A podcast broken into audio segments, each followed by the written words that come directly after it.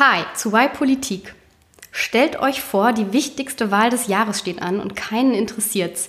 Eine Wahl, die bestimmt, wo du ohne Grenzkontrollen hinreisen darfst, wo du arbeiten darfst, welche Lebensmittel und Produkte in den Supermarktregalen stehen oder was du im Internet noch hochladen kannst.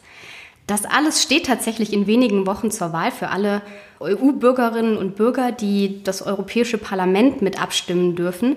Aber so richtig hat noch niemand was davon mitbekommen, denn es fehlt eine europäische Öffentlichkeit. Das ist zumindest eine der Thesen von unserem Gast heute, der nicht nur das Problem analysiert hat, sondern auch einen ganz konkreten Lösungsvorschlag hat, wie wir in Europa etwas ändern können hin zu einer wirklich europäischen Öffentlichkeit. Und das ist ein digitales Netzwerk und das möchten wir heute diskutieren, das Problem und die Idee. Und los geht's.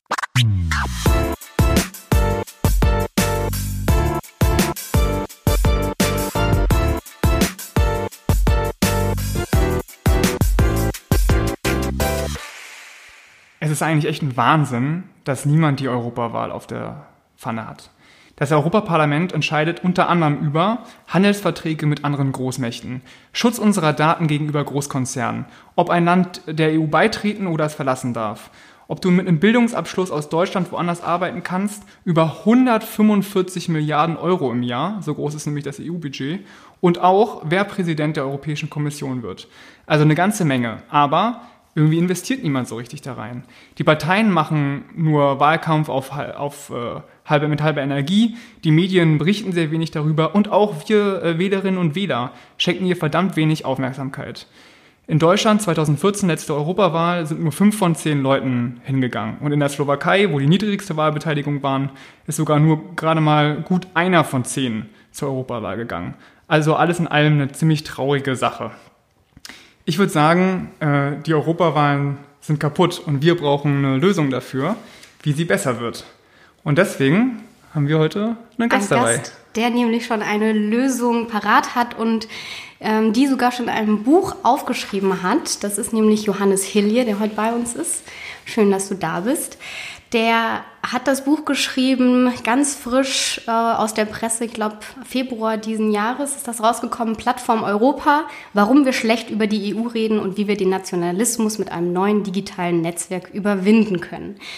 Viele Worte, über die wir gleich noch diskutieren. Ähm, Johannes Hilje ist selbstständiger Politik- und Kommunikationsberater und in Berlin und Brüssel unterwegs, wenn er nicht gerade Bücher schreibt. Also er kennt das Politikgeschäft und auch die Europäische Union sehr genau. Und äh, wir kennen dich aus dem Progressiven Zentrum, da bist du nämlich auch Policy Fellow. Und da dachten wir uns, es ist doch eine gute Idee, mal zusammen dieses genau. Thema zu diskutieren und nicht, äh, dass Vincent und ich in unserem eigenen Saft schmoren. Absolut. Und weil du nicht nur die diesjährige Europawahl dir angucken kannst, sondern auch vor fünf Jahren die letzte Europawahl mitgemacht hast als der Wahlkampfmanager der Europäischen Grünen Partei 2014 Berichte doch erstmal aus deinen Erfahrungen, die du damals gemacht hast im Europawahlkampf und was dir da vielleicht schon aufgefallen ist, wo wahrscheinlich auch dieses Buch oder die Thesen mit draus entstanden sind. Ja, hallo erstmal. Ich freue mich sehr, dass ich äh, zu Gast in eurem Podcast sein darf. Eine große Ehre. Ja, wie bin ich zu dem Thema gekommen? Ähm, das hat sehr viel mit der Europawahl 2014 zu tun. Also ich habe damals, wie du gerade gesagt hast, den Wahlkampf der Europäischen Grünen gemanagt. Das war also die europaweite Wahlkampagne der Europäischen Grünen, nicht nur in Deutschland, sondern in allen 28 EU-Staaten. Und es ging wirklich darum, sowas wie eine Kampagne mit den gleichen Botschaften, mit den gleichen Symbolen für ganz Europa zu konzipieren. Und dann war es tatsächlich am Ende so, dass in der Mehrzahl der europäischen Länder auch die gleichen Plakate hingen der Grünen Partei. Es hat nicht in allen Ländern geklappt, aber in vielen Ländern hat das geklappt. Und ähm, dann gab es noch andere Formate in diesem Wahlkampf, wie wir das auch von der Bundestagswahl kennen, zum Beispiel ein TV-Duell zwischen den Spitzenkandidaten der europäischen Parteien. Das gab es ja 2014 zum ersten Mal. Da haben ähm, die Konservativen, die Sozialdemokraten, aber auch die Grünen und Liberalen und Linken Spitzenkandidaten für das Amt des EU-Kommissionspräsidenten aufgestellt. Und einer davon, nämlich Jean-Claude Juncker, wurde ja tatsächlich später auch Kommissionspräsident. Und dann gab es zum ersten Mal TV-Duelle zwischen diesen Kandidaten. Ein echtes Novum und man könnte wirklich sagen, auch ein Fortschritt der europäischen Demokratie, dass Kandidaten aus verschiedenen Ländern, die von den europäischen Parteien aufgestellt wurden, ähm, gegeneinander angetreten sind. Und ich habe damals für die grüne Spitzenkandidatin Ska Keller dieses Format ähm, und die Inhalte auch des TV-Duells mitverhandelt mit der Europäischen Rundfunkunion und dem Europäischen Parlament, die das Ganze organisiert haben. Und das war am Anfang, lief das irgendwie alles ganz gut, weil alle ähm, Parteien, die da mit am Tisch saßen, die Idee hatten, daraus wirklich so einen Moment europäischer Öffentlichkeit zu machen. Ähm, das heißt, dass, dass dieses TV-Duell von möglichst vielen Europäerinnen und Europäern geguckt werden sollte, dass wirklich europäisch debattiert wird und dass dann alle auch merken, ja, die Europawahl ist wichtig und wir gehen jetzt hin, was ihr mhm. eben angesprochen habt, was ein Problem war in der Vergangenheit, nämlich die Mobilisierung von Wählerinnen und Wählern. Leider ist es nicht so gekommen. Warum? Weil sich innerhalb oder auf dem Weg zu diesem TV-Duell die Parteien dann doch so ein bisschen verworfen haben, was das Format anging. Wir waren uns am Anfang alle einig, dass das TV-Duell in englischer Sprache stattfinden sollte. Alle Kandidaten die gleiche Sprache sprechen, damit es in einer Sprache konsumierbar ist fürs mhm. Publikum, aber damit es auch einfacher zu übersetzen ist in andere Sprachen simultan während des TV-Duells. Und dann ähm, tauchte der äh, Spitzenkandidat der Linken auf, Alexis Tsipras war das damals, der später ja, ja auch dann ähm, ähm, Präsident von Griechenland wurde oder Premierminister. Ähm, und ähm, der sagte dann, nee, ich möchte lieber Griechisch sprechen. Der hatte nämlich im Hinterkopf schon die nationale Wahl in Griechenland, die ein paar Monate danach stattfand und wollte eigentlich in diesem TV-Duell, wo er dann schön neben Jean-Claude Juncker, Martin Schulz und Ska Keller und so weiter stehen konnte, eigentlich die griechische Öffentlichkeit bespielen und für die schon Wahlkampf machen für die Parlamentswahl in Griechenland. Und nicht die europäische. Genau, so ist es, nicht die europäische. Ja. Und dann sagte eben Tsipras, er möchte Griechisch sprechen, dann sagte Juncker auf einmal, ja, dann spreche ich Französisch. Und so wurde es auf einmal ein Sprachenchaos, so wie wir es ja auch kennen, so ein bisschen aus dem Europaparlament, wo viele eine unterschiedliche Sprache sprechen und alles simultan übersetzt werden muss, so dass es letztendlich eine ziemlich unattraktive Debatte wurde fürs Fernsehen und dann sind auch die Sender abgesprungen. Also es wurde zwar weiterhin ausgestrahlt von den öffentlich-rechtlichen, die eben Mitglied der Europäischen Rundfunkunion sind, aber zum Beispiel wurde es in Deutschland in Phoenix ausge im Sender Phoenix ausgestrahlt, in Großbritannien im BBC Parliamentary Channel, also Spartenkanäle, die nicht das große Publikum erreichen erreicht und somit. Marktanteil 1% oder so. So ist Wenn es. Überhaupt. Und dementsprechend waren eben die Einschaltquoten. Es haben kaum Europäerinnen und Europäer geschaut. Wir, haben's, wir haben das Ziel verfehlt, eine wirklich europäische Öffentlichkeit zu erreichen. Und ich war sehr enttäuscht. Und das hat dann aber die Motivation bei mir ausgelöst, mich mehr damit zu beschäftigen. Wie können wir eigentlich eine europäische Öffentlichkeit herstellen? Und das ist jetzt vor der nächsten Europawahl in diesem Buch gemündet. Ja, ich wollte dich äh, fragen, äh, ob du damals von so einer kleinen, aber feinen Kampagne mitbekommen hast, die versucht hat, dass das TV-Duell zwischen allen Kandidaten eben im Hauptprogramm läuft. Habe ich sogar? Ja? Yes. das sage ich von der jungen europäischen Föderalisten. Ja, genau. Okay. Das sage ich jetzt nicht, weil Vincent mir vorher ein Schein zugesteckt hat. Nein, das habe ich tatsächlich vorher gehört. Und diese Kampagne gibt es ja auch diesmal wieder. Ja. Und die finde ich auch gut und richtig. Das ähm, ja, ist pro-europäische Verbände gibt, wie eben die jungen europäischen Föderalisten, die ja. die Sender dazu drängen wollen, dieses TV-Duell ins Hauptprogramm zu ziehen. Ob das passieren wird, ist eine andere Frage, weil ein Grund dafür, dass ARD und ZDF das letzte Mal nicht gemacht haben, war ja auch, dass sie noch ein Extra-Duell zwischen Martin Schulz und Jean-Claude Juncker auf Deutsch organisiert haben für die ARD 2015 beste Sendezeit und deswegen dieses europäische TV-Duell dann ähm, zu Phoenix verbannt haben. Also da braut dann sozusagen der, der öffentlich-rechtliche in Deutschland sein eigenes Süppchen noch und ähm, deswegen ist gut, dass jetzt dieser Druck aufgebaut wird auf ARD und ZDF und ich hoffe mal, dass es diesmal anders läuft. Ja. Ähm es ist ja so, dass die Europawahl ein bisschen, also wirklich generell unter dem Radar läuft und deswegen vielleicht viele auch sich damit noch gar nicht beschäftigt haben. Also viele, die bei uns zuhören, sind ja auch eher so irgendwie Anfang der 20er Jahre. Das heißt, dieses Jahr ist vielleicht eine Premiere, nämlich dass sie das erste Mal bei der Europawahl überhaupt abstimmen. Deswegen dachten wir uns, wir reden kurz nochmal darüber, was eigentlich der Unterschied ist von der Europawahl zur Bundestagswahl. Jetzt haben wir schon mal angerissen, also Sprache gibt's, ähm, was ein Unterschied ist. Was würdest du sagen, ist denn sonst noch so ein Unterschied, den man eben auf der, also auf der, den man wissen muss, um verstehen zu können, wie dann auch der Wahlkampf für diese Europawahl läuft? Europawahlen sind eigentlich ein Paradoxon, weil wir 28 verschiedene nationale Wahlsysteme haben, 28 verschiedene nationale Wahlkämpfe zu einem gemeinsamen europäischen Parlament. Also mhm. wir wählen in Europa nur deutsche Parteien, die dann wiederum in einer Fraktion im Europaparlament sich eingliedern mit anderen Parteien. Also zum Beispiel die CDU würde in der konservativen Fraktion im Europaparlament natürlich Platz nehmen, aber eben mit anderen konservativen Parteien aus Europa, was für den Wahlkampf im Übrigen ja bedeutet, dass die CDU zwar natürlich Wahlkampf macht in Deutschland, auch über europäische Politik, nicht nur, aber auch über das, was mhm. tatsächlich im Europaparlament ähm, entschieden wird. Aber eigentlich können die deutschen Wählerinnen und Wähler gar nicht wissen, ob die CDU eine bestimmte Forderung auch zusammen mit den anderen Christdemokraten aus den Ländern durchsetzen kann, weil man gar nicht weiß, ob die auch diese Forderung vertreten. Ja. Und nur zusammen als Fraktion sind sie ja wirkmächtig im Europaparlament. Also das heißt, wir haben hier eine gewisse, ja, eine gewisse Schiefheit in diesem Wahlkampf und weil der eben national geführt wird, aber die Entscheidungen nachher in diesem Europäischen Parlament auch von europäischen Fraktionen und nicht nur von der nationalen Partei, die wir im Wahlkampf erlebt haben, äh, getroffen werden. Und ähm, das ist sicher der, der bedeutendste Unterschied zur Bundestagswahl. Ja, also ich glaube, du hast gerade einen echt super wichtigen Punkt angesprochen. Ähm, man redet ja auch von Europawahlen teilweise im Plural, was man ja, wir würden ja niemals Bundestagswahlen machen, obwohl die Bundestagswahl auch in verschiedenen Bundesländern stattfindet. Ne? Und ich finde es so abstrus, dass wirklich jedes Land ein eigenes Wahlrecht hat. In einigen Ländern gibt es äh, eine Prozenthürde. In Deutschland gab es früher die 5%-Hürde, dann wurde sie gekippt vom Verfassungsgericht. Andere Länder haben aber noch die, äh, die Hürde. Und dann ist es ja so, beim letzten Europawahlkampf Du hast gesagt, dass die Grünen haben, äh, also ihr habt auch wirklich plakatiert, grüne Plakate in ganz Europa, die ähnlich aussahen. Aber die Konservativen und auch die Sozialdemokraten haben das nicht gemacht. Die CDU, glaube ich, nur einmal, nämlich dann die Junge Union hat es gemacht, als äh, Juncker da das TV-Duell hatte.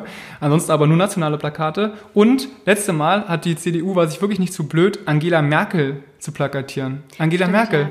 Was hatten die bitte mit der Europawahl zu tun? Also da ja, ist einiges im Argen. Da ist einiges im Argen, das stimmt. Da kann ich jetzt aber übrigens die Grünen für den kommenden Wahlkampf auch nicht von freisprechen, weil ich habe letzte Woche gesehen, dass sie auch Annalena Baerbock und Robert Habeck plakatieren werden für die nee. Europawahl. Also die, das, ist natürlich dann sozusagen der Opportunismus hier der Parteien, einfach die Zugpferde, Zugpferde ja. in den Vordergrund zu stellen. Was ich auch kritisiere bei den Grünen, dass sie es tun, weil das natürlich im Grunde eine Wählerverwirrung ist, die hier vorgenommen wird. Mhm. Ähm, und nochmal eine Ergänzung, was ist unterschiedlich ähm, zur Bundestagswahl? Die Europawahl findet ja absurderweise an vier Tagen statt. Also mhm. wir wählen in ganz Europa von Donnerstag bis Sonntag. Das hat den Grund, ähm, weil zum Beispiel die Niederlande und auch Großbritannien wir will noch abwarten, ob die tatsächlich wählen müssen oder nicht, aber die Niederlande wählen traditionell an Donnerstagen und nicht an Sonntagen wie wir. Mhm.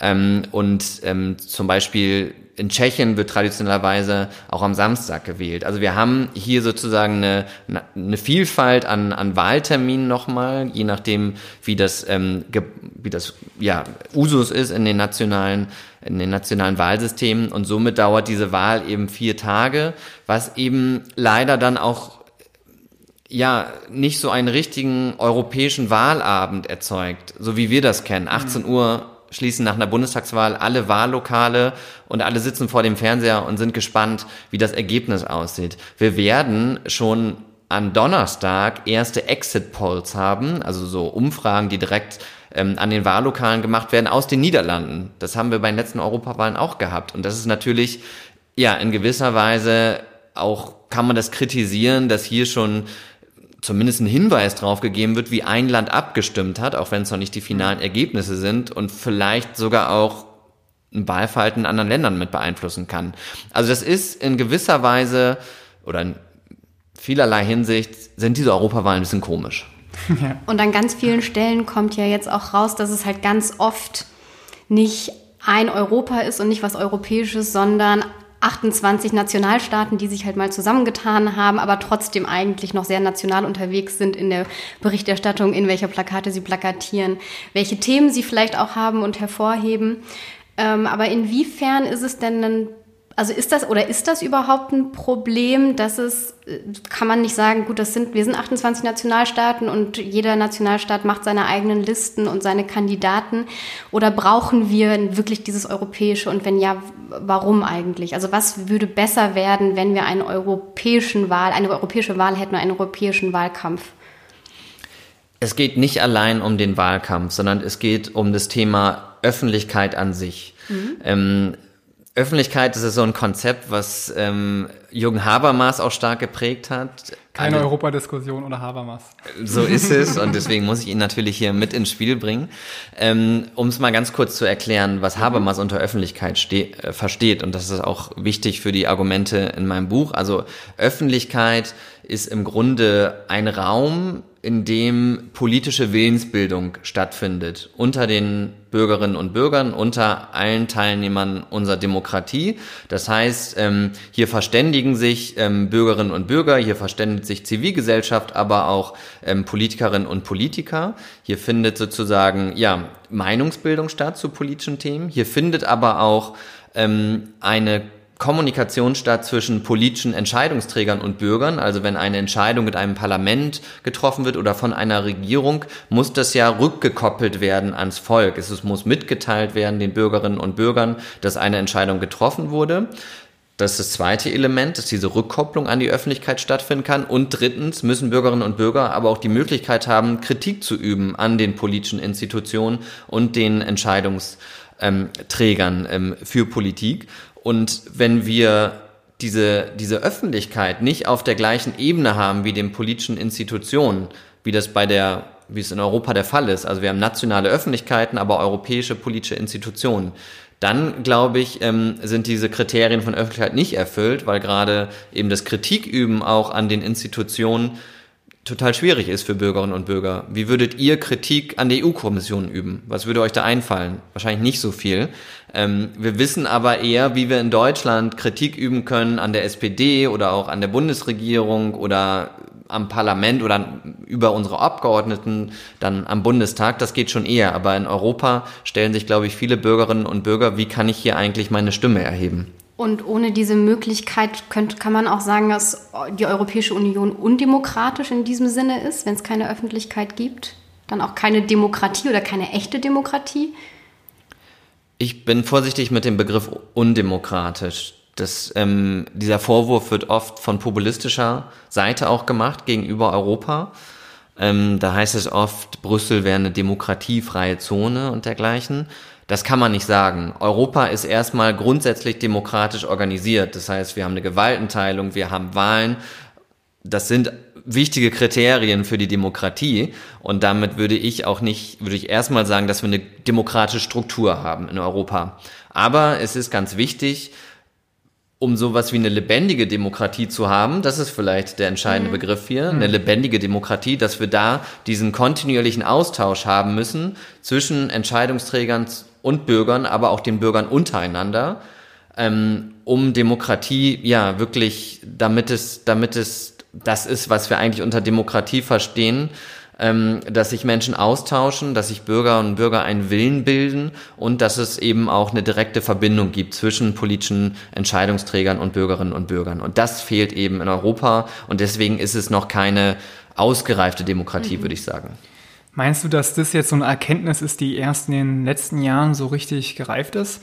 Weil ich erinnere mich noch äh, an mein Studium, ich habe ja Europawissenschaften studiert und da gab es ja auch so einige Profs, die meinten, ach ja, die Europäische Union, die ist suis generis, ja, also eine einzigartige äh, Kombination, die es sonst eben nicht gibt. Und ähm, diese ganze ähm, Diskussion, um einen Proze demokratischen Prozess zu führen, den brauchst gar nicht so unbedingt, diese Legitimation, weil es reicht auch, was hinten rauskommt, ne? dieses Output-Legitimation.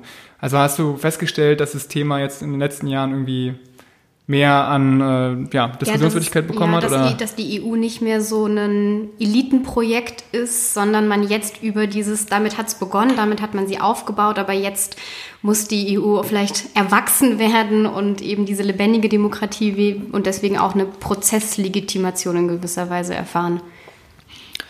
Ich glaube, dass das eine entscheidende Erklärung, wenn nicht die einzige ist für den Frust, den es auch gibt über Europa und die EU-Institutionen. Und ich glaube, dass es auch eine Erklärung für den Brexit ist. Wir haben nämlich ähm, in Großbritannien ähm, dieses, diesen schönen Begriff von Accountability von politischen Institutionen gegenüber den Bürgerinnen und Bürgern. Das ist in der britischen Politik ganz wichtig, dass Politik sich rechtfertigen muss das heißt ja Accountability mhm. auf Deutsch, gegenüber Bürgerinnen und Bürgern. Und das ist eben genau das, was wir auf europäischer Ebene nicht direkt haben, also dass sich die EU-Institutionen über ähm, gegenüber den Bürgerinnen und Bürgern direkt, direkt rechtfertigen, sondern dass das über die nationalen ähm, Regierungen und Entscheidungsträgern oder die nationalen Abgeordneten im Europaparlament passieren soll. Also gibt es keinen direkten Kommunikationsfluss. Und ähm, das ist, glaube ich, ähm, mit ein Grund, warum Kritik gewachsen ist an den EU-Institutionen, weil es da nicht diese direkte Verbindung gibt, aber in beide Richtungen. Also einerseits ähm, legitimieren oder rechtfertigen die EU-Institutionen ihre Politik nicht direkt gegenüber den Bürgerinnen und Bürgern, sondern da sind die nationalen Akteure zwischengeschaltet, die das dann auch ähm, oftmals anders auslegen, wie, wie europäische Politik zustande gekommen mhm. ist. Und auf der anderen Seite gibt's aber auch nicht diesen direkten Rückkanal für die Bürgerinnen und Bürger, ihre Stimme zu erheben gegenüber den EU-Institutionen. Also ich glaube, ähm, dass das dass das schon ein wichtiger Grund ist, warum auch Frust über Europa ähm, entstanden ist. Es gibt da noch eine ganz interessante Theorie von dem ähm, Wirtschaftswissenschaftler Albert Hirschmann, der hat schon in den 70er Jahren ähm, so eine Theorie ähm, darüber aufgestellt, was Bürgerinnen und Bürger für Handlungsoptionen haben, wenn ihre politischen Institutionen in die Krise geraten. Und er sagt, da gibt es drei Möglichkeiten. Einmal, sie können einfach die, den Frust in sich hineinfressen und loyal bleiben, aber das erzeugt erstmal unzufriedene Bürgerinnen und Bürger. Zweitens können sie abwandern, also sich von den Institutionen entfernen. Das ist das Szenario Brexit. Oder drittens, sie können ihre Stimme erhöhen und Kritik üben. Und das sei, sagt er, also für die Demokratie eigentlich der, der richtige Weg. Aber diesen Weg gibt's eben nicht in der europäischen Demokratie, dieses Kritik üben. Und deswegen glaube ich, dass wir diesen, diesen Weg ermöglichen würden oder sollten. Und ähm, ja, dass dann vielleicht auch dieses Gefühl der Distanz zwischen Bürgerinnen und Bürgern und der EU in gewisser Weise ja ein bisschen eingedämmt werden kann. Mhm. Also vielleicht fassen wir noch mal zusammen, was wir jetzt alles so an Problemen schon analysiert haben. Eine Menge. Eine Menge, ja. ähm, so das letzte, was wir gehört haben, dieses eben EU-Bürgerinnen und Bürger müssen mehr Möglichkeiten haben, Kritik zu üben, auch an europäischen Institutionen. Ähm, die dadurch, wenn man auch Kritik üben kann, müssen die europäischen Institutionen sich auch mehr rechtfertigen. Dieses Accountability, Rechenschaftspflicht, die man hat gegenüber ähm, den Bürgern dass man Beteiligung stärker ermöglicht, also auch mitmachen kann. Und auch das, was wir ganz am Anfang, wie wir eingestiegen sind, gesagt haben, Nationalstaaten in gewisser Weise stärker überwindet, also nicht mehr nationale Süppchen kocht, sondern ein europäischeres, nicht nur europäischere Politik, sondern wir hatten auch schon diesen Begriff europäische Öffentlichkeit, europäische Kultur, ähm, auch solche Faktoren überwinden, das so als was wir jetzt mal alles so beschrieben haben als was das was ist das Problem? aktuelle Problem ist genau was ist das Problem so wie wir sonst einsteigen um jetzt überzuleiten in Richtung wie kann man denn dieses sehr komplexe da sind sehr viele Faktoren drin mit einer Lösung die mit einer einzigen Idee und Lösung tatsächlich lösen. Du schlägst da ja was vor. Die Plattform Europa, ein neues digitales europäisches Netzwerk. Und vielleicht kannst du ganz kurz erstmal beschreiben, was du damit meinst und was das ist. Und dann gucken wir mal noch weiter tiefer rein. Also was ist die Plattform Europa? Ich sag's gleich und gehe noch mal einen Analyseschritt zurück, ähm, der nämlich wichtig ist, um das mhm. zu verstehen, glaube ich. Ähm, weil Vincent hat auch gerade gesagt, ähm, er hat es im Studium ja auch gelernt, irgendwie, dass Europa besonders ist. Aber ich habe im Studium auch immer gelernt, europäische Öffentlichkeit sei halt ein entscheidendes Puzzleteil zur Vervollständigung mhm. der europäischen Demokratie. Und es gab ja auch schon Versuche, eine europäische Öffentlichkeit zu erzeugen. Und da gab es eigentlich zwei Modelle, die auch im, im Studium bei mir zumindest immer diskutiert wurden. Das eine Modell ist, sowas wie ein europäisches Supermedium zu erzeugen. Euronews ist da das, was uns allen als erstes Habe einfällt. Ich zum ersten Mal in deinem Buch von gelesen, muss ich ehrlich sagen. Ernsthaft? Ja. Okay, dann ähm, bestätigst du aber wunderbar meine These ähm, aus dem Buch, nämlich dass Euronews ist ganz interessant. Das wurde in den 90er Jahren, ähm, wurde das ähm, aufgegleist und ähm, man hatte eigentlich damals so die Idee, sowas wie ein europäisches CNN zu schaffen. Einen europäischen Nachrichtensender wirklich irgendwie für ein breites Publikum und ähm, es ist nie dazu gekommen. Also es, ist nie, es hat nie diesen Stellenwert gehabt, dass es ein europäisches Massenmedium wird, wie CNN es ja tatsächlich ist in den mhm. USA. Das ist eher so ein Hotelmedium, würde ich sagen. Es, wir kennen es aus Hotels, wir kennen's, ich kenne es auch irgendwie aus Airlines, also dass man das irgendwie ja. im, in, in den Bildschirm von, einer, von einer Airlines in Flugzeugen irgendwie sie angucken kann. Und du kennst es noch nicht, Matanja, und bist ein, eine sehr politische Person, also es spricht Deswegen, tatsächlich Bände. Ja. Bei Euronews ist es so, dass, das, dass der größte Anteil des Publikums sogar sogar außerhalb von Europa ist. Also es ist im Grunde eher sowas wie ein europäischer Auslandssender, so wie das vielleicht mit der deutschen Welle auch der Fall mhm. ist. Guckt kaum jemand in Deutschland, aber im Ausland wird's geguckt. Naja, aber das hat jedenfalls nicht geklappt, dass man eine europäische Öffentlichkeit über so einen europäischen TV-Sender, der auch heute immer noch gefordert wird, ähm, schaffen konnte. Und ich glaube, das ist auch der falsche Weg, da irgendwie über analoge Medien zu gehen. Zweites Modell war, dass man eine Europäisierung der nationalen Öffentlichkeiten schafft. Das soll heißen, dass man die nationalen Medien weiterhin nutzt, also ARD, France Television, BBC, RAI und so weiter, dass dort aber viel mehr über europäische Politik einerseits gesprochen wird und debattiert wird, andererseits aber auch eine europäische Perspektive über diese europäischen Themen eingenommen werden kann. Das heißt, also auch Stimmen aus Europä anderen europäischen Ländern vorkommen, von Politikern, aber auch von Bürgerinnen und Bürgern und so weiter. Das hat aber auch nicht geklappt. Also wir haben zwar mittlerweile mehr Nachrichten über die EU, auch in, den, in der Tagesschau ist es ja nichts ähm, Überraschendes mehr, wenn dann einen Abend zwei oder drei Meldungen über die EU kommen. Hm. Aber wir haben in diesen Berichten eigentlich ganz selten dann Stimmen aus den verschiedenen Mitgliedstaaten der EU über das, was da in Brüssel entschieden wurde, sondern wir haben meistens Deutsche, die über Europapolitik was ja, und vielleicht noch jemand von der EU-Kommission. Aber ja. wir haben eben nicht diesen, diese Stimmen aus, aus den verschiedenen Mitgliedstaaten, die ja auch, also manchmal sehr viel wichtiger sind als zum Beispiel die Stimme der EU-Kommission, weil letztendlich ja die Macht immer noch vor allem im Europäischen Rat auch bei den nationalen Regierungen liegt. Ähm, und interessant ist an dieser, an dieser, also an diesem Versuch, die nationalen Öffentlichkeiten zu europäisieren auch, wie eigentlich ähm, Europa sprachlich konstruiert wird in den Berichten, in den Artikeln, in den Zeitungen und so weiter. Da gibt es Studien drüber. Ähm, dass es sowas wie ein europäisches Kollektiv, also wir Europäer, überhaupt nicht gibt's als, als Bezugsobjekt in der Berichterstattung. Wir sprechen immer über ein Kollektiv wir die Deutschen, also die deutsche Gesellschaft und so weiter. Das gibt's sehr oft in den Berichterstattungen. Aber es gibt nicht sowas wie ein Kollektiv wir Europäer. Das kommt kaum vor. Das hat man wirklich untersucht über Jahre hinweg.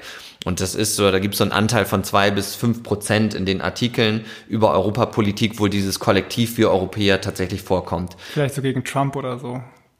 Ja, das kann sein, dass man, genau, hm. wo, wo es jetzt irgendwie in den letzten Jahren verstärkt um Handelskonflikte ähm, auch geht. Das ist aber, hm. glaube ich, eine Entwicklung, die sehr neu ist. Aber das ähm, haben wir noch nicht in sozusagen durch verschiedene Themenfelder durch, dass wir da von einem europäischen Wir sprechen. Und somit gibt's auch sowas wie ein europäisches Gemeinwohl als Bewertungsmaßstab weiter nicht in diesen nationalen Öffentlichkeiten. Also für mich ist dieser Versuch, eine europäische Öffentlichkeit über die Europäisierung nationaler Öffentlichkeiten ist bisher fehlgeschlagen. So, und deshalb ist mein Vorschlag. Braucht eine dritte Idee. es braucht einen dritten Weg, genau. Ja. Und dieser dritte Weg muss eben meines Erachtens, ja, muss erstmal anerkennen, dass Öffentlichkeit heute vor allem auch über den digitalen Raum zustande kommt. Also 81 Prozent der Europäer nutzen das Internet mittlerweile. Ein Großteil nutzt das Internet auch, um sich über aktuelle Themen zu informieren. Das heißt, das Internet ist ganz klar angekommen als Massenmedium, auch als Informationsmedium.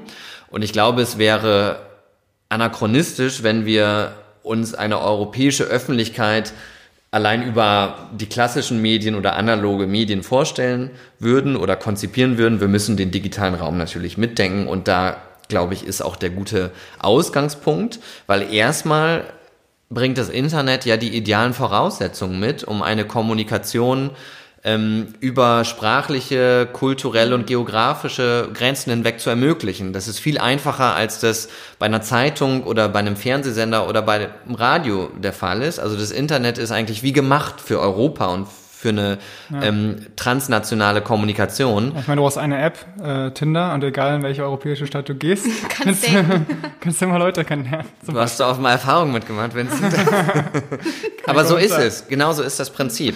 Ähm, ja. Und deswegen wundert mich auch immer, dass sozusagen Europa hier dieses digitale Potenzial für transnationale, für europäische Kommunikation wirklich bisher so missachtet hat und nicht genutzt hat. Ich glaube, äh, also ich finde, als ich das Buch äh, gelesen habe von dir, äh, fiel mir auch wie Schuppen von den Augen. Vor ein paar Jahren war ich noch ganz großer Fan von Euro European Daily, was ein Versuch war, eine Tageszeitung aufzumachen, ja, eine europäische Tageszeitung.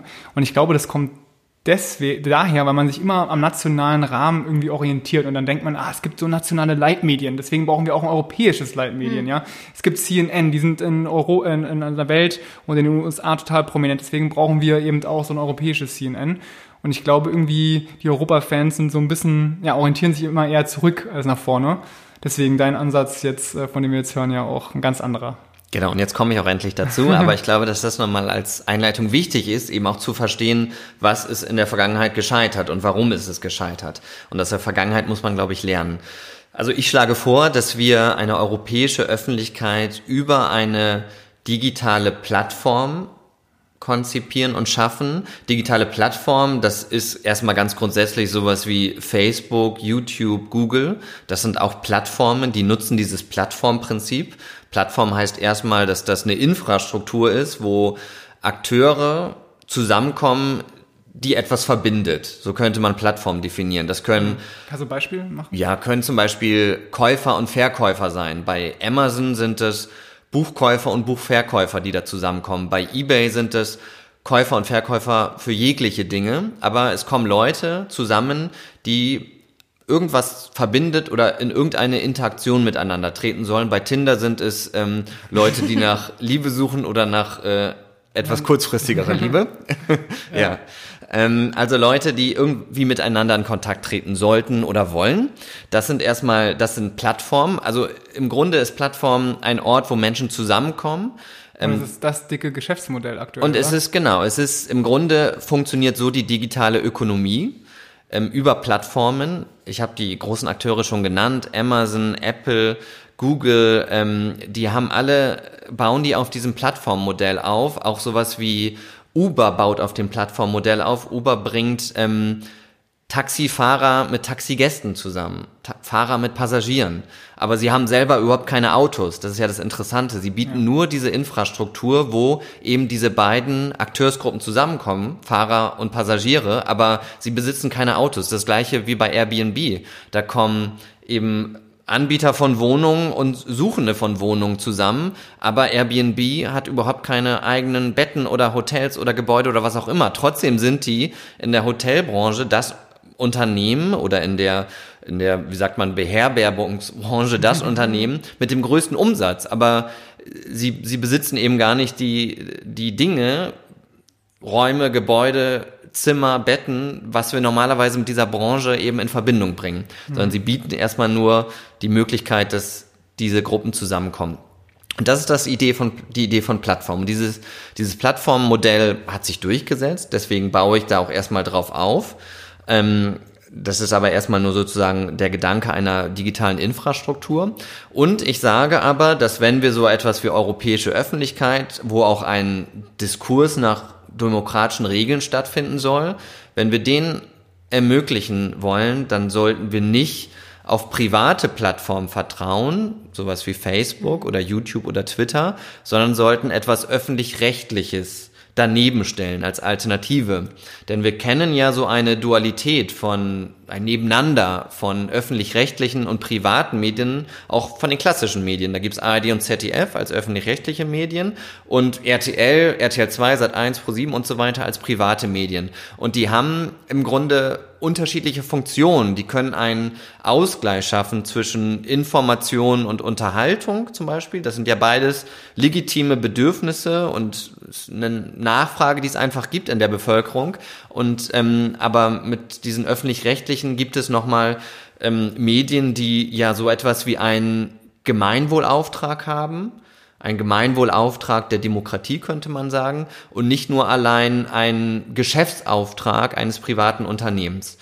Und deswegen sage ich, wir sollten diese Plattform öffentlich-rechtlich denken ähm, für Europa und ähm, nenne sie Plattform Europa, so heißt ja auch das Buch und ja, glaube eben, dass es wichtig ist, hier auch diese Idee des öffentlich-rechtlichen Mediums als Alternative zu den privaten Plattformen, die wir heute haben und auch ein bisschen versagen im Herstellen eines demokratischen Diskurses, ähm, dass wir diese öffentlich-rechtliche Plattform daneben stellen. Und du hast sogar auch schon eine Domain in deinem Buch dafür gehabt, europa.eu. Das fand ich super. Ähm, und wir müssen jetzt noch mehr in dieses Konkrete, glaube ich, gehen. Also es hm. ist, ähm Ein Satz zu europa.eu. Ja, gerne. Das ist nämlich ähm, etwas, es ist sozusagen, ähm, steht symptomatisch für das Versagen der EU für das Nutzen des mhm. digitalen. Raums für Europa, nämlich europa.eu ist ein ist die offizielle Internetadresse ähm, der Europäischen Union. Ich empfehle niemanden auf diese Seite zu gehen, weil sie eine Katastrophe ist. Sie sieht aus wie eine Webseite aus den 90er Jahren und sie ist auch von vom inhaltlichen her gar nicht besonders aktuell und es ist auch nicht die Website der EU-Kommission oder des Parlaments oder des Europäischen Rats, sondern irgendwie der Europäischen Union insgesamt. Aber also sie hat einfach keinen Wert und wenn überhaupt nur sorgt sie für einen Image-Schaden, für einen weiteren Image-Schaden der EU. Deswegen ist mein Vorschlag, dass die EU diese Domain einfach sponsern könnte ähm, an diese Idee der Plattform oder die Plattform an sich. Ähm, aber heute ist das, glaube ich, eine sehr schlechte Visitenkarte für die EU, diese Website, die ja, es da gibt. Ich war auch heute mal wieder drauf. Und was Und hast du da gemacht? Ja, ich, äh, ich habe mich an meine ersten zwei Studiensemester erinnert gefühlt, als ich ähm, Grundkurs europäische Politik hatte und da ein paar Mal drauf war und was gesucht habe. Und selbst wenn man was Spezielles sucht, man findet es auch einfach nicht. Also es ist, es sieht nicht nur schrecklich aus, es ist auch nicht mal irgendwie besonders äh, nutzbar oder wertvoll, was Inhalte angeht. Also ich finde, man kann diese, bin ganz deiner Meinung, wir können die Domain, wenn die ähm, Europa die schenken würde, damit man dort eine Plattform drauf macht, super. Jetzt ist nur noch die Frage, was ist denn dann da konkret drauf? Du hast hier vier ähm, Aspekte in deinem Buch, beschreibst du. Vielleicht kannst du uns die auch einmal erklären. Was, welche, was ist dann nachher? Ich gehe jetzt auf diesen Link, gebe das in meinem Browser ein, klick auf OK. Was kommt denn da? Was kann ich da machen? Ich muss leider wieder einen Umweg machen, weil es, ähm, ich komme gleich zu den vier Punkten. Aber ich sage erstmal, wir sollten den einen Fehler vermeiden, den Projekte wie Euronews vorher gemacht haben, dass sie versucht haben, europäische mhm. Öffentlichkeit, ein europäisches Medium sozusagen top-down zu entwickeln. Das heißt, irgendwelche Eliten haben sich überlegt, Europa braucht ein CNN, hier ist es, guckt euch das jetzt an. Hat nicht funktioniert. Deswegen sage ich, wir sollten die europäischen Bürgerinnen und Bürger von vornherein einbeziehen in diese Konzeption der Plattform. Wir könnten eine große Konsultation in Europa starten, die Leute fragen, was wollt ihr auf so einer Plattform sehen, damit ihr sie tatsächlich nutzen würdet, damit es ein Mehrwert für euch ist. Wir brauchen nicht irgendwas kopieren, was Facebook, YouTube oder Twitter schon heute anbieten. Das können die vielleicht besser und da sind die Leute schon. Also müssten wir die Leute fragen, was ähm, für einen Mehrwert wollt ihr auf dieser Plattform haben. Ich mache dann aber vier Vorschläge, wie du gesagt hast, die ich so ein bisschen ja normativ herleite natürlich. Ähm, wo ich glaube, das wäre sinnvoll, aus den Analysen auch, die ich vorher in dem Buch mache. Der erste Bereich ist, dass wir ein europäisches Nachrichtenangebot auf dieser Plattform haben. Dass man dafür tatsächlich sowas wie ähm, einen europäischen Newsroom, eine europäische Redaktion hätte, wo Journalisten aus verschiedenen europäischen Ländern zusammensitzen und europäische Themen eben europäisch aufarbeiten. Und dann kann man sich das vielleicht so wie ein, ein Videostream auf dieser Plattform vorstellen, wo tatsächlich moderiert europäische Nachrichten angeboten werden, 24 Stunden am Tag. Aber es sollte auch Formate wie eine europäische Talkshow geben, wo dann eben nicht wie bei Anne Will zum Beispiel nationale Politiker allein sitzen und so ein ja, Selbstgespräch miteinander führen, sondern ja. wo Vertreter der EU-Kommission sind, Vertreter aus verschiedenen Ländern und dann europäische Themen wirklich europäisch diskutieren. Sowas wie wir in der Vergangenheit ja nicht wirklich hatten. Also da mhm. gab es so Themen wie diese Maut von der CSU, von Alexander Dobrindt, mhm. der diese Maut haben wollte in Deutschland und möglicherweise auch schlussendlich ja durchsetzen wird. Aber ähm, er musste diese Maut nie mit dem Verkehrsminister von Österreich, den Niederlanden und Tschechien mal in der Talkshow diskutieren, sondern das wurde auch in deutschen Talkshows dann unter deutschen Parteien diskutiert.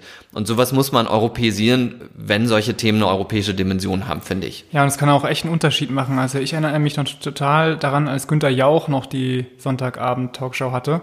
Und es war eine große Finanzkrise mit Griechenland angesagt. Und zum ersten Mal war dann äh, ein anderer nationalstaatlicher Politiker da, nämlich äh, Varoufakis. Also er war nur zugeschaltet, glaube ich. Aber ähm, ja, da, da dachte ich, wow, ja, endlich reden die mal direkt mit jemandem, der irgendwie da auch Kontra halten kann aus einer anderen Perspektive.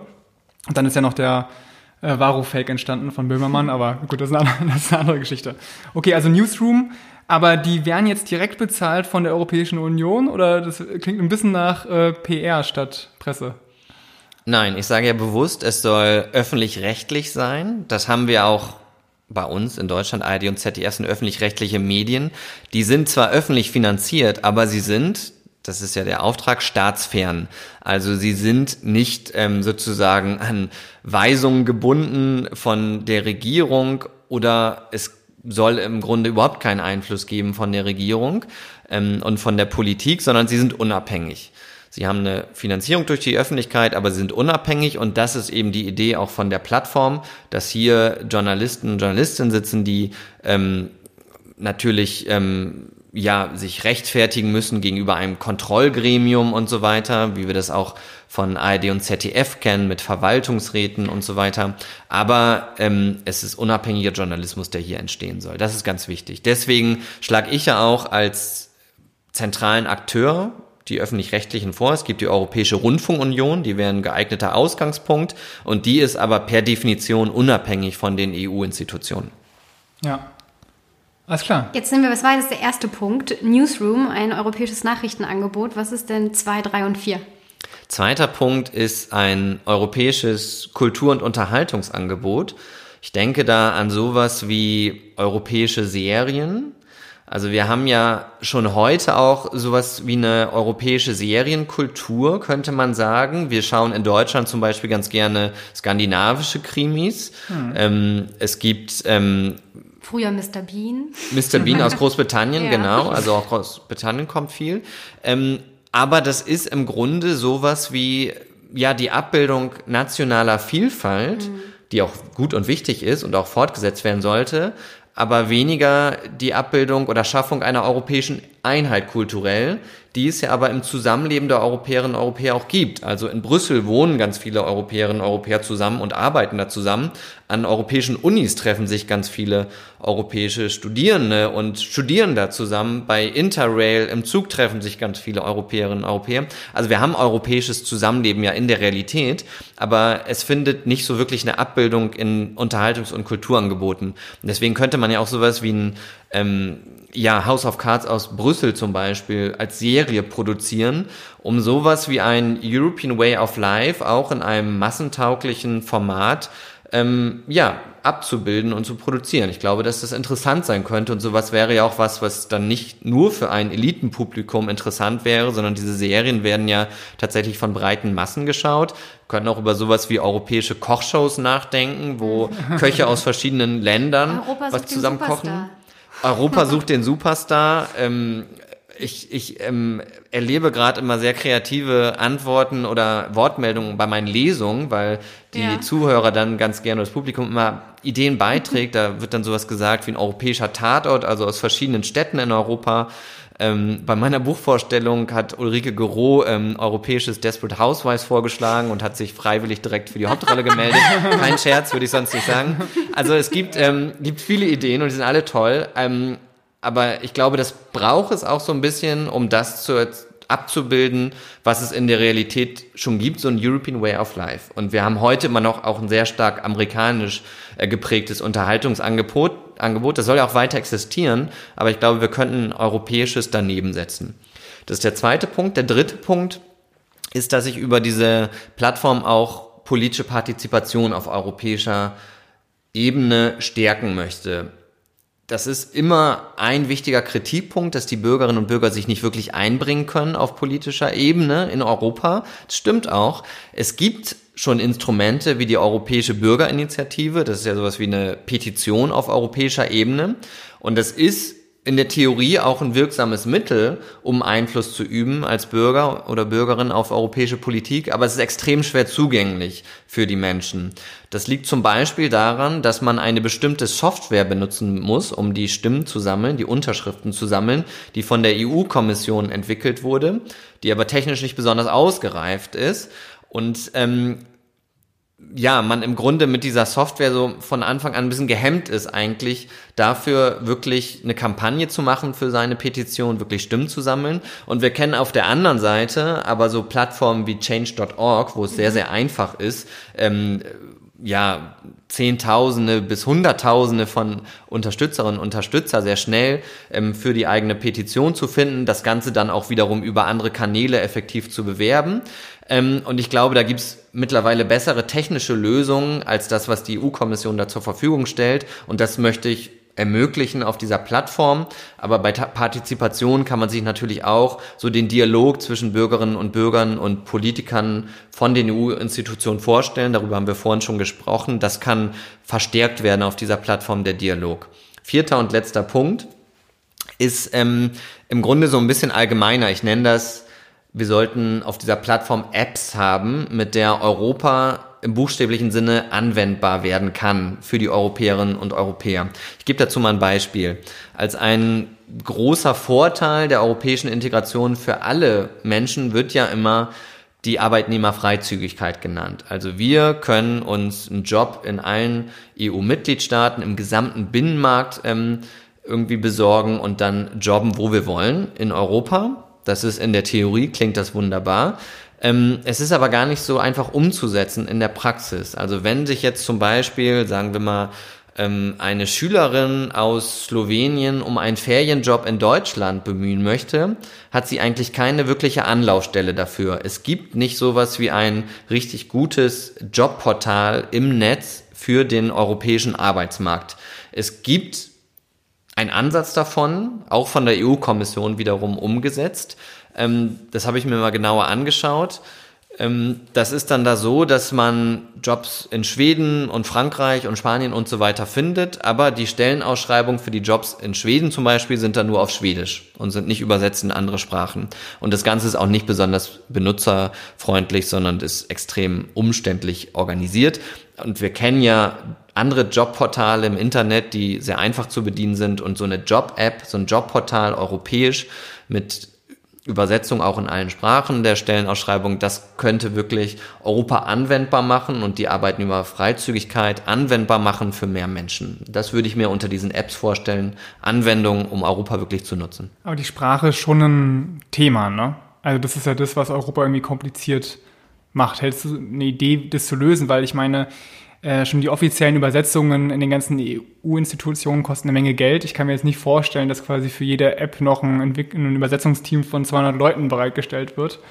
Ähm, ja. Also ich glaube, die Sprache der Plattform Europa muss Übersetzung heißen. Ich glaube nicht, dass wir erwarten können, dass alle Europäerinnen und Europäer auf Englisch, Französisch, möglicherweise auch noch Deutsch kommunizieren können. Ähm, und das ist auch ein Grund, warum so Projekte wie Euronews in der Vergangenheit gescheitert sind, weil sie eben nicht in allen offiziellen EU-Sprachen ähm, verfügbar waren.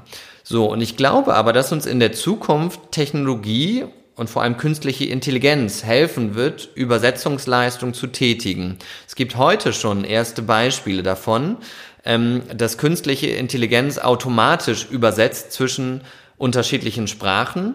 Ähm, ein Beispiel, Facebook ähm, bietet im Facebook Messenger in den USA an, dass automatisch zwischen Spanisch und Englisch übersetzt wird. In den USA gibt es ja eine Hispanic Community, von der 20 Prozent eben Muttersprache Spanisch haben, aber dann kein Englisch sprechen und sich im Grunde gar nicht wirklich verständigen können mit ihren Mitbürgerinnen und Mitbürgern in den USA. Deswegen hat Facebook da angeboten im Messenger, dass man eine direkte Übersetzung machen kann. Ich tippe etwas auf Spanisch an und es kommt bei meinem englischen Gesprächspartner auf Englisch dann direkt übersetzt an. Und diese Übersetzung mit künstlicher Intelligenz, die werden zunehmend besser. Es gibt da schon auch in, in Europa Projekte, es gibt jetzt im Wahlkampf eine App, die heißt ähm, Talking Europe. Das geht auf Diskutier mit mir zurück. Das ist eine Europä eine deutsche Initiative, die im deutschen Wahlkampf zur Bundestagswahl zur letzten versucht hat, ähm, Menschen mit verschiedenen Parteipräferenzen zusammenzubringen, also zum Beispiel ein AfD-Wähler mit einer Grünwählerin um diese sozusagen etwas manchmal voneinander getrennten ähm, Realitäten und Menschen zusammenzubringen. Und das Ganze kann man auch europäisch machen mit verschiedenen Sprachen und die bringen diese App jetzt zur Europawahl auch raus und da wird auch automatisch übersetzt mit Hilfe künstlicher Intelligenz.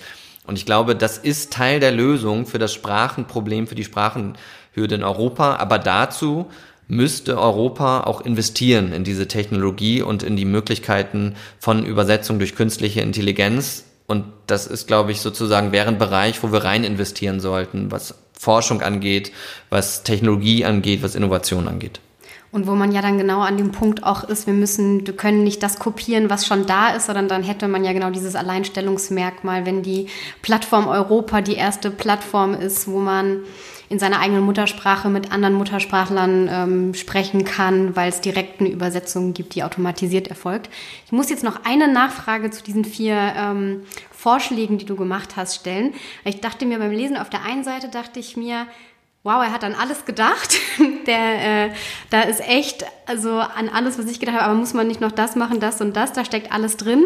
Auf der anderen Seite ist es dann aber auch wahnsinnig groß und herausfordernd, sowas aufzusetzen, weil man äh, zum einen öffentlich-rechtliches ähm, Medium online, dann irgendwie eine, Net eine Art Netflix für Europa, dann eine Jobbörsen-App für Europa ähm, und was hatten wir noch? Ja, genau, eine Change.org-Plattform auch für Europa. Also all das, was es schon gibt, wo sich ähm, große Technologiekonzerne schon jahrelang mit beschäftigen und aufgebaut haben, jetzt nochmal für Europa aufsetzen und dann noch zusätzlich mit künstlicher Intelligenz ähm, für das Übersetzen. Also es kommt mir vor wie so ein riesen, ja, Berliner Flughafen, der oh vielleicht am Ende ein, ein, so ein, ja, so ein Fass ohne Boden ist. Also ist das gleich so ein, gleich so ein Großprojekt zu starten sinnvoll? Also wie kann das, wie kann das funktionieren, mit so einem riesen, mit so einer Riesenvision, die umzusetzen? Also wir sollten es vielleicht nicht dem Berliner Senat überlassen, dieses Großprojekt umzusetzen. okay, da stimme ich dir zu. Einigen, drauf, ja.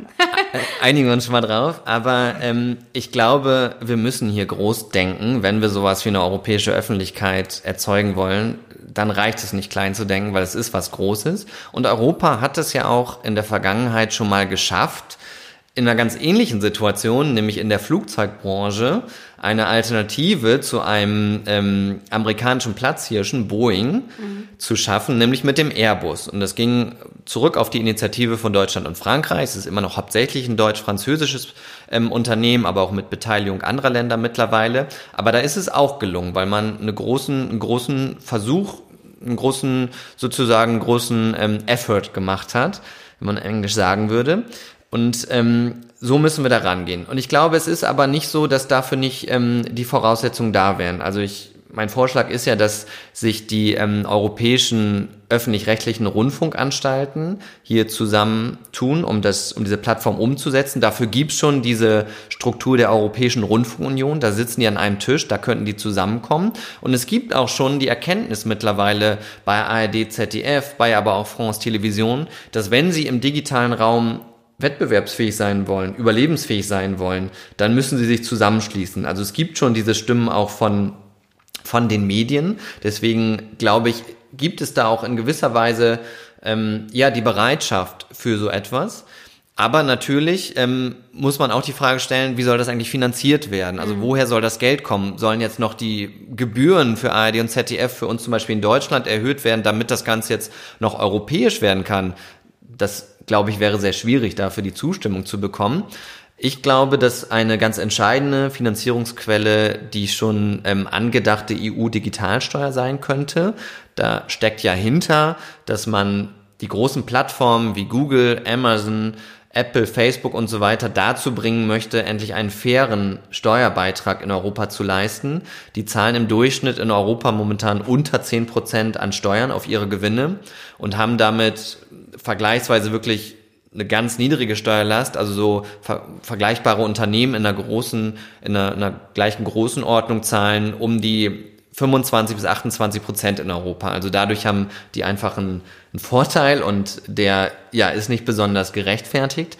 Und wenn man mit dieser Digitalsteuer eben diese erstmal diese Gerechtigkeitslücke schließen würde, könnte man gleichzeitig auch, auch die, die, die nötigen Gelder akquirieren. Es wurde berechnet von einem Think Tank aus Brüssel, dass damit vier bis fünf Milliarden pro Jahr ähm, eingenommen werden können. Und das wäre schon eine recht komfortable finanzielle Ausstattung dann für diese öffentlich-rechtliche Plattform. Und dann also, könnten wir sie ohne neue Gebührenerhöhung und so weiter umsetzen. Also dein Vorschlag ist, die Amerikaner richtig zu melken, damit wir hier Konkurrenz aufbauen können.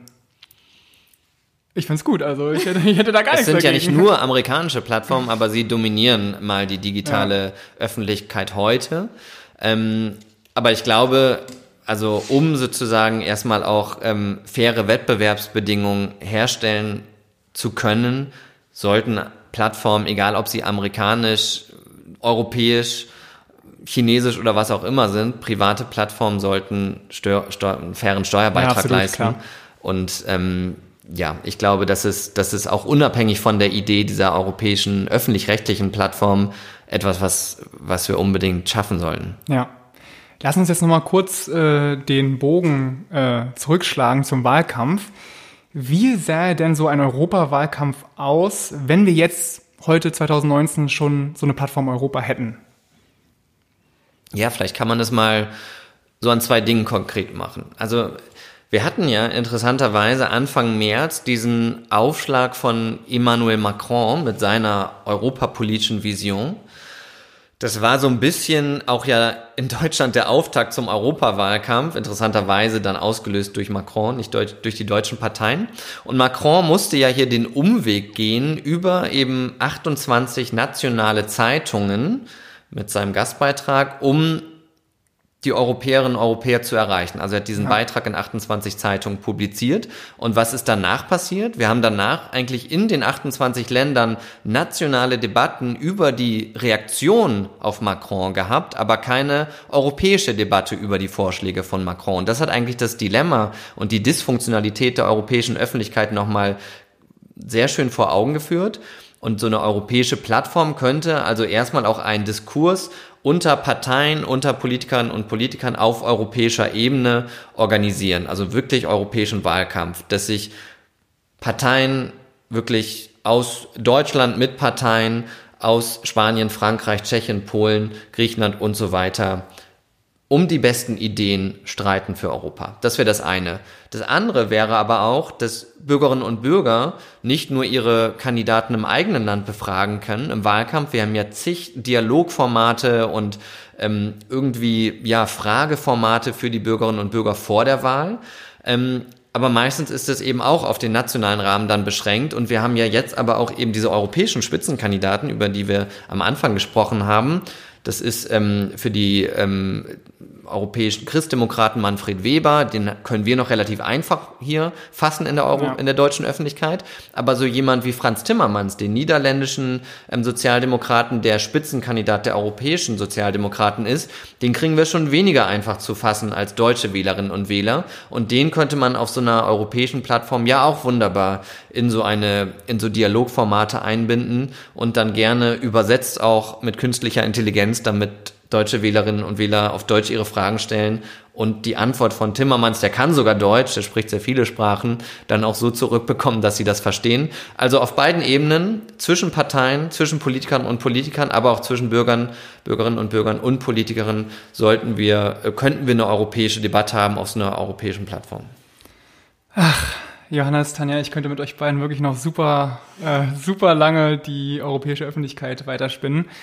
Wir müssen aber leider jetzt ähm, zum Abschluss kommen. Ähm, vielen Dank, Johannes, dass du uns dein Buch vorgestellt hast, Plattform Europa, warum wir schlecht über die EU reden und wie wir den Nationalismus mit einem neuen digitalen Netzwerk überwinden können. Das ist äh, gerade frisch im Dietz Verlag erschienen und ihr könnt es für 18 Euro ersteigern.